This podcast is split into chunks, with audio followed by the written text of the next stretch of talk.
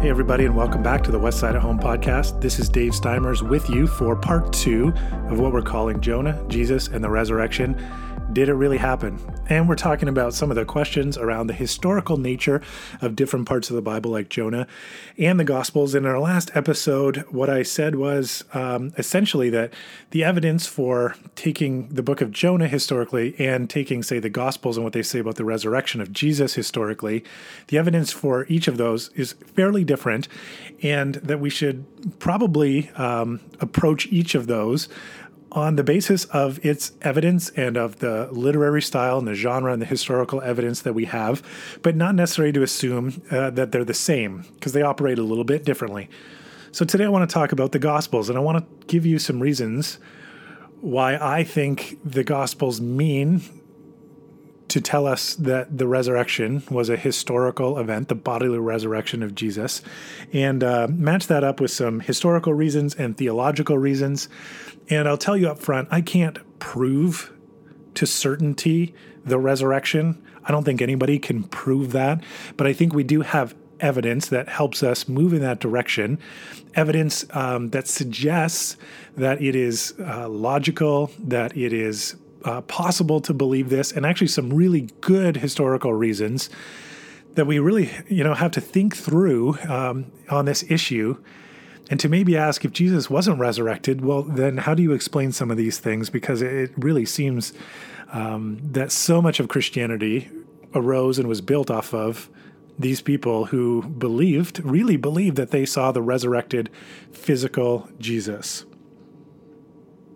So I'm a little bit hesitant because I'm going to try and do this in a very short podcast. You can read big, fat theological textbooks and apologetics and listen to people talk for hours and hours on these subjects. So just take this for what it is. This is just a quick little sketch of a few reasons that I think are convincing that the New Testament writers want us to believe that they believed that Jesus was historically, physically resurrected, and that that becomes a cornerstone to our faith. And why history um, suggests to us that that is uh, not an absolutely ridiculous thing to think. A couple of resources, if you're looking to go deeper on this, uh, I will suggest to you. Uh, one is to look up N.T. Wright, number of his books.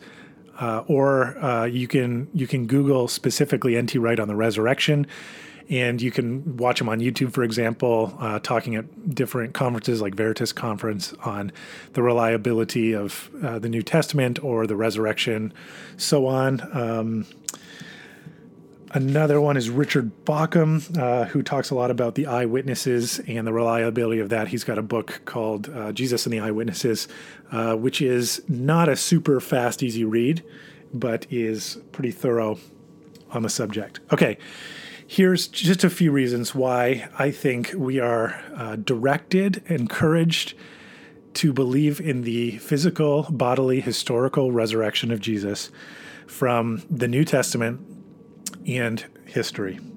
Number one, the eyewitnesses. So, our Gospels, in terms of genre, the closest thing we have to what a, a gospel would be considered in, in a genre is a Greco-Roman biography. Greco-Roman Roman biographies they're a little different than we would write biographies today, but they essentially are biographies about significant people, their goals, their achievements, their character, and whether or not they should be imitated, whether or not people should live like them. And they almost always have a big emphasis on how someone died. And that rings true in the Gospels. We know that Jesus was a historical person. That is not up for debate. There are no credible scholars. I mean, you can find somebody that'll say anything, but there's no credible scholars who don't believe that there was literally historically Jesus of Nazareth who was born 2,000 years ago and all, you know, all the rest of it. Now, people debate did he say and do the things that we read in the Gospels? Uh, you know, the claims that he made about himself, um, the claims other people made about him. Of course, people believe all different things about that, but nobody, re- nobody really debates whether or not Jesus was a historical person. We have so much evidence from the ancient world, not just from um, the Bible, but from external sources and um, archaeological evidence and on and on. So that's not even really one of our questions. Jesus existed. we know that the Gospels that we have are among the most reliable, earliest documents from within a lifetime of Jesus, for the most part, uh, that you know we can get. In those Gospels, we read about eyewitnesses to the resurrection of Jesus. In fact, Luke starts off his Gospel by telling us that he wrote for a guy named Theophilus. He's writing a letter, and Luke and Acts are two parts of the same work. So Luke starts um, by saying, you know, I, I, we needed to write this stuff down, things that have happened among among us, and so uh, basically he says I went to eyewitnesses and people who have passed on these stories, and I have collected them and written this. So this is within a short amount of time from when Jesus lived and died, and people are still alive who had witnessed these things and it sort of has the force of I've gone and talked to these people, and and these stories are emerging, and I'm writing them down so that we have um, an account of the life and death and resurrection of Jesus, and you can still go and talk to some of these people. And the Apostle Paul says something similarly. We'll come to this in a minute in 1 Corinthians 15. So we have eyewitnesses, and we have an author saying there are eyewitnesses i.e., you could go talk to these people. I'm not just making this up. Maybe you don't believe them, but this is something that happened that people will tell you. They've told me and they'll tell you. When it comes to the resurrection, interesting in the Gospels, what we find about who were the first eyewitnesses to the empty tomb and to the resurrected Jesus. They're women. So the male disciples all run off because they're scared because they're part of this movement. Their leader gets crucified, which is part of how the government would say, hey, if you continue on in this movement, this is what we do to your leader. This is what we'll do to you. We're going to squash you. We're going to kill you. So they all get scared and run away. But it's women who go to the tomb and women who discover the empty tomb and first the resurrected Jesus, and then they run out and tell everybody else. Why is that significant? Because in the ancient world, women were not really thought of as credible sources. Like if you were in court or something, women didn't testify, which seems really strange and terrible to us. But if you were writing a gospel and you wanted to make your movement look really good and you wanted to prove to people that something was true, as in if you were lying and trying to get away with something, you wouldn't make women the first ones to proclaim the truth this this would have been looked at by people like, oh, so it's the women that we're counting on for the testimony. And you say, well, who cares? Why does that matter? Because I think it shows that what was written down in the Gospels were true. They weren't trying to say, oh, yes, and then Jesus appeared to the fine, upstanding men that had lots of power and status. And they, I mean, that's might be how you try and spin it. But the Gospels just kind of admit it is, you know, these are the women and, you know, around us, the people don't look at them as the most credible source, but they actually are. So it's just a little bit of credibility that uh, the Gospels are trying to be honest. You also see in the Gospels that when Jesus is resurrected, he's got a different kind of body. He does things that our normal bodies don't. He seems not to be limited by uh, time and space the way that we are. And yet, in his physical body, we read things like uh, he has his disciples touch him, as in physically he eats with them. He asks for fish and he eats with them. And you go, why? Well, part of this is the gospel writers. Again, you may or may not believe this, but it's the gospel's writers trying to tell us that this wasn't just a hallucination or this wasn't, oh, we're looking at a spirit, like kind of a ghost, but that this was uh, in some form a bodily, physical resurrection. Now, you might say, oh, well, sure, they believe that in the ancient world, but those of us who are, you know, we're from the 21st century and we know some science, we know that this doesn't happen. Well, we need to be careful with that because ancient people were ancient, not stupid. They knew that people didn't die and rise from the dead. This was not like, oh, everybody thinks people can come back from the dead. Ha ha ha ha. And now that we know a little bit more science, we know that they were so naive. No, no, no these people, I mean, we've always known this. People have always known this. And nobody was actually expecting one man like Jesus to rise from the dead in that faction. But here you have in the Gospels, the Gospel writers seemingly going to a great deal of trouble to say that these people really believed that they were seeing and experiencing, touching, eating with the resurrected Jesus in bodily form. Now, historically, there's a little bit more to this. So we have, uh, you know, this movement that Jesus is leading, and then he is crucified violently and publicly. You might say, um, you might ask, okay, well, what do we do from here? Because in history, Jesus is not the only Jewish uh, kind of revolutionist that is killed violently to squash his movement. We, re- we read about other in history that did this as well. What's unique about Christianity is this that typically what would happen is if you're part of a movement and your leader is publicly crucified, you either run away and try and save yourself. You know, our movement's over, this didn't work. We tried to rise up, we tried to get people to follow us. Our leader is dead, so is our movement. You run away and kind of save yourself. Or you say the movement is still good and you select another leader. We've seen that too keeps moving on. Who's the next guy up? Who's the one that's going to lead us through the next phase? Christianity is unique in that their idea is we don't need a new leader. Jesus is our leader. You say, but your leader's dead. How can you go on? He's resurrected. He's raised from the dead. Well, you have to really believe that. That's a, you know, if it's not true, it's a rather silly thing. But again, historically, we see, while it's a remarkable claim that Jesus is resurrected, it's remarkable to see the history of the early, earliest followers of Jesus, that they continue. So in 1 Corinthians 15, Paul, the Apostle Paul, who uh, wrote about seeing and experiencing the resurrected Jesus, he's talking about his resurrection, and he says that Jesus appeared to more than 500 people, and he lists some people and he actually says these people are still alive. Some of them have died, but some of them are still alive. So he's writing First Corinthians, which isn't that long after Jesus has, has died. And he says, as he talks about the resurrection of Jesus, oh, and by the way, Jesus appeared to a whole bunch of people. There's lots of us, and many of us are still alive, i.e., you could go ask someone. Now, you could say, well, but people could lie, right? I believe in Jesus and he was crucified. Well, we made up this story so that, you know, we could continue on his legacy and, you know, for whatever reason, uh, we stole his body and, and we made up this whole thing. But what's curious is that the earliest followers of Jesus, they didn't just say that he was resurrected, they were willing to die saying that he was resurrected and not to recant their their statements or take it back, and they had chances to do that. And we have um, good, solid evidence that there were some apostles who uh, went to their death. They were uh, executed for not giving up on following Jesus and what they claimed about Jesus and his resurrection.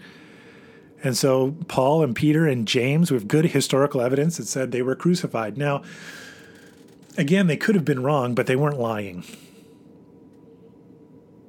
because you don't die for a statement that you believe is false. At some point, you give up. Or if some of your buddies are executed and then they turn to you and say, okay, well, what about you? At some point, you go, okay, the jig is up. I can save myself here.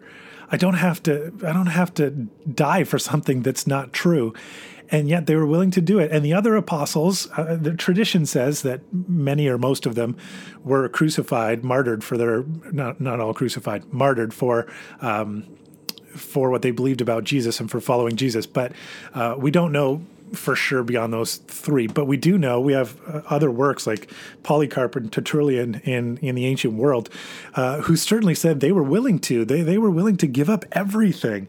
Now, again, it doesn't mean that they were necessarily right. We can't prove that 100%, but they believed that they were right, that they had experienced the risen Jesus, and that it wasn't just a few, it was a lot and so, if you go historically, you have to start to explain not just a few disciples or apostles, but then hundreds of people, then thousands of people, then this explosion of an entire movement of people who were non violently, um, they were oppressed violently and they responded non violently, but they would give up their lives because of what they believed about Jesus and because they believed that he was actually resurrected, raised from the dead bodily again, you could say that they were all wrong or they were under some group delusion, but you have to somehow otherwise explain how did Christianity possibly rise that quickly and that big other than these people really truly believed in the resurrected Jesus? Some theological reasons. Again, if you go back to 1 Corinthians 15, which is one of the most important ones for the doctrine of um, the resurrection of the dead, Paul talks about it, and he talks very clearly and says that Uh, again, there's there's all these people, hundreds of people. You can go talk to them if you want to. I'm not making this up. Um, who experienced, saw the resurrected Jesus, and then theologically he launches into why. Now, the resurrection of the dead was a theological concept that some Jews believed in and some didn't. You see in the Gospels, the Sadducees were a group of Jews that did not believe in the resurrection of the dead. They tried to trip up Jesus uh, on some of the the questions, problematic questions they thought were problematic about the resurrected resurrection of the dead. The Pharisees did believe in the resurrection of the dead, but nobody was expecting one guy to be resurrected. The resurrection of the dead was a doctrine that talked about everybody or all of God's people in the end being raised from the dead. Again, some Jews believed it, some didn't. Jesus being resurrected for Paul was a sign. It was like a down payment saying that Jesus is representative of of everybody, uh, and that his resurrection is the reason why we can believe in our own resurrection. And then he goes on to say, but if he hasn't been raised, then there's you know no reason to think that we would be raised. In fact, if he's not raised, we're still in our sins and our faith is in vain. So, this goes again not to a proof of the resurrection, but it is evidence that the earliest Christians and the New Testament writers were telling us that this actually happened. And this is uh, important for us to believe because it is one of the, the cornerstone pieces to build um, our Christian faith on and what we believe in the future, which is that all of God's people will be physically raised to new creation.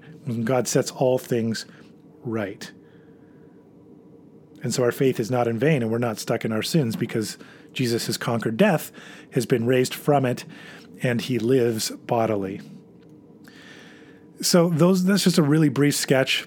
Um, obviously, you could go way more into depth, and, and I, I urge you to look into uh, those resources. Look up N.T. Wright or Richard Bauckham. Uh, do some reading. Uh, watch some of the, the interviews or talks on um, online. You can find out so much and really dig into it. But uh, all this to say is. Um, the New Testament, I believe the Gospels, the New Testament writers make it it very clear what we're reading here, and whether you agree with them or not, what they want us uh, want to encourage us, what they what they say that they've experienced, which is the actual historical resurrection of Jesus.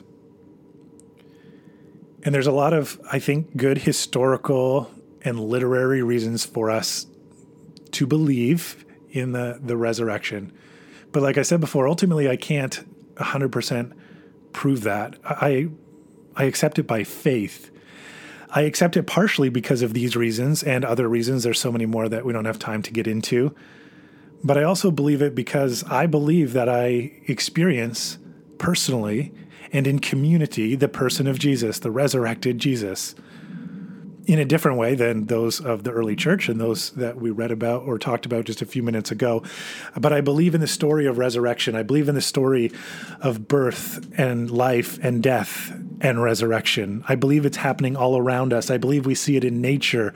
I believe we see it in our own lives. I believe we see it spiritually. I believe we're going to see it physically. I believe I interact with this Jesus who has ascended to the throne of God and I believe that one day he will raise us up to. And Tim Keller, when he talks about this, he goes, he, he's got a book uh, as well, um, The Reason for God. And he talks, there's a chapter on this as well. It's a good resource. Um, and one of the things that he says in it is he goes through some of the intellectual or historical or literary reasons, uh, evidences why we might believe in the resurrection of Jesus. And then he comes down to, and this isn't an, is not an intellectual argument, but at the end of it, he kind of says, you know, and whether or not you think it's true, don't you want it to be true? Don't you want it to be true? It's such a beautiful story the story of restoration, the story of redemption, the story of life over death. And I got to say, for all the reasons that we might stack up to believe in the resurrection of Jesus, which are good and, and a worthy cause for us to take on, don't you want it to be true? Oh, I so badly want it to be true. And I believe it's true. And I believe it's the hope of the entire world.